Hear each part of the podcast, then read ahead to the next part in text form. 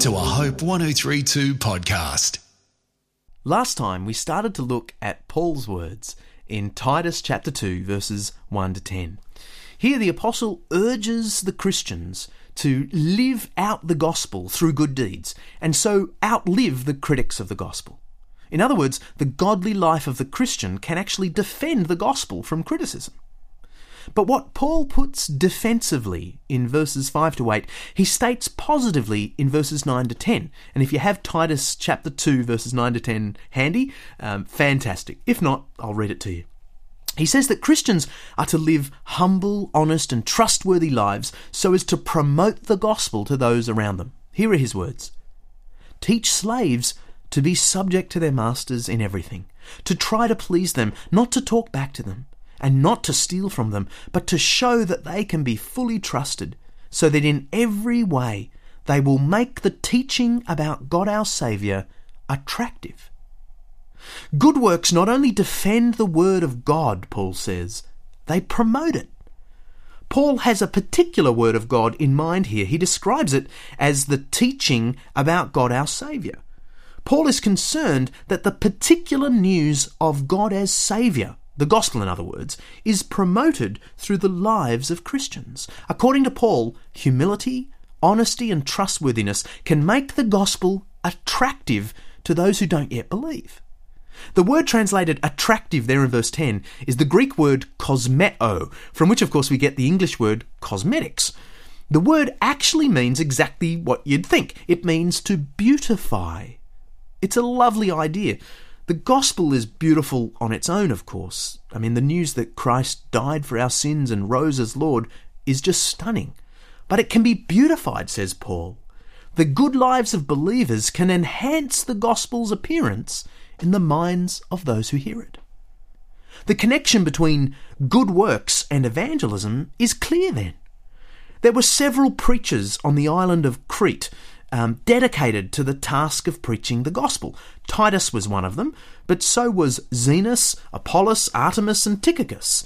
Um, the thought behind Titus 2.10 is that as these preachers declare the doctrine about the Saviour, the Christian community provides an apologetic in the godly life, silencing criticisms and wooing the population of the island to the beauty of the gospel as the preachers speak of God's generosity.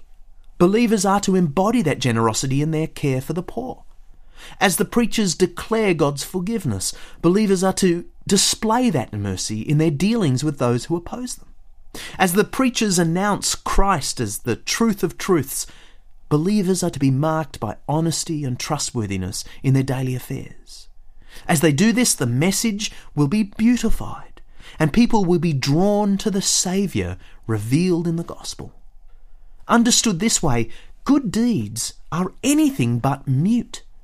So long as the gospel is being spread widely throughout our communities, the godly life of ordinary Christians will promote that gospel, whether or not they are the ones doing the preaching of the gospel. Emphasizing the power of good deeds, then, in no way undermines the centrality of the gospel in our mission. Both are about promoting the news of Christ to those who don't yet believe. My wife and I have some very dear friends who provide an excellent example of the way good deeds and gospel preaching combine to draw people to Christ, whether or not the deeds and the proclamation are done by the same people. Ten or so years ago, Kim and Christian were faced with every parent's nightmare. Their daughter Sophie, two years old at the time, was diagnosed with leukemia.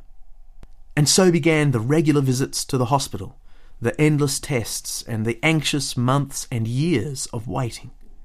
The birth of their second child at just this time brought extra challenges, as you can imagine.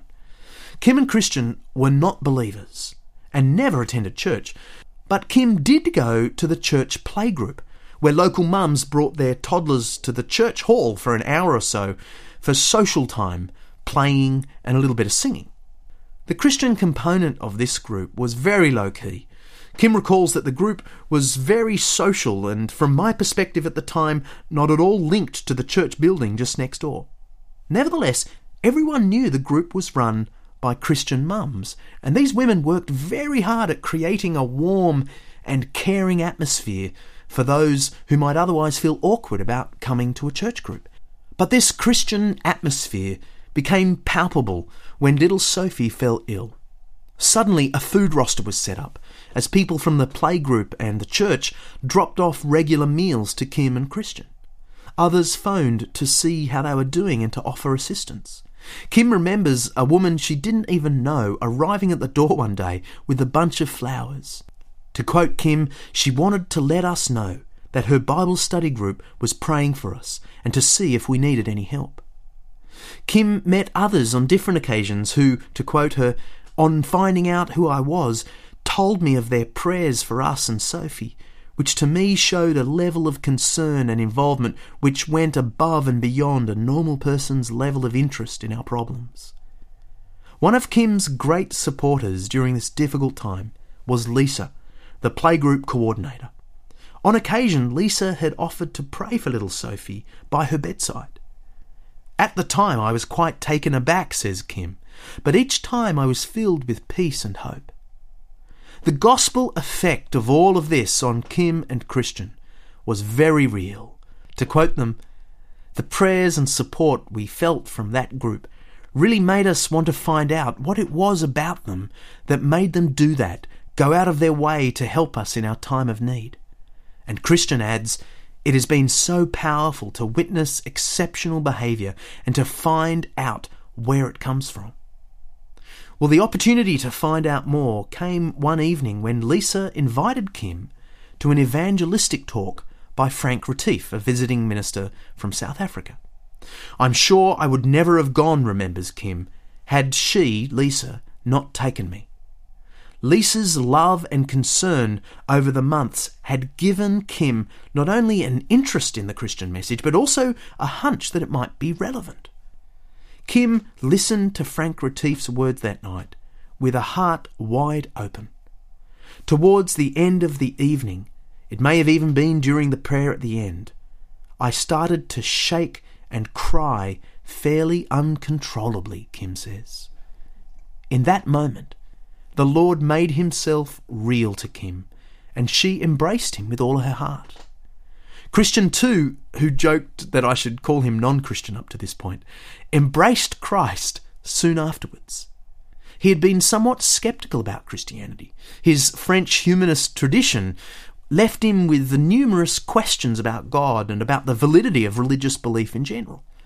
Observing exceptional behaviour, though, together with learning the gospel in a sensitive and intelligent way, confronted Christian's doubts with the reality of Christ.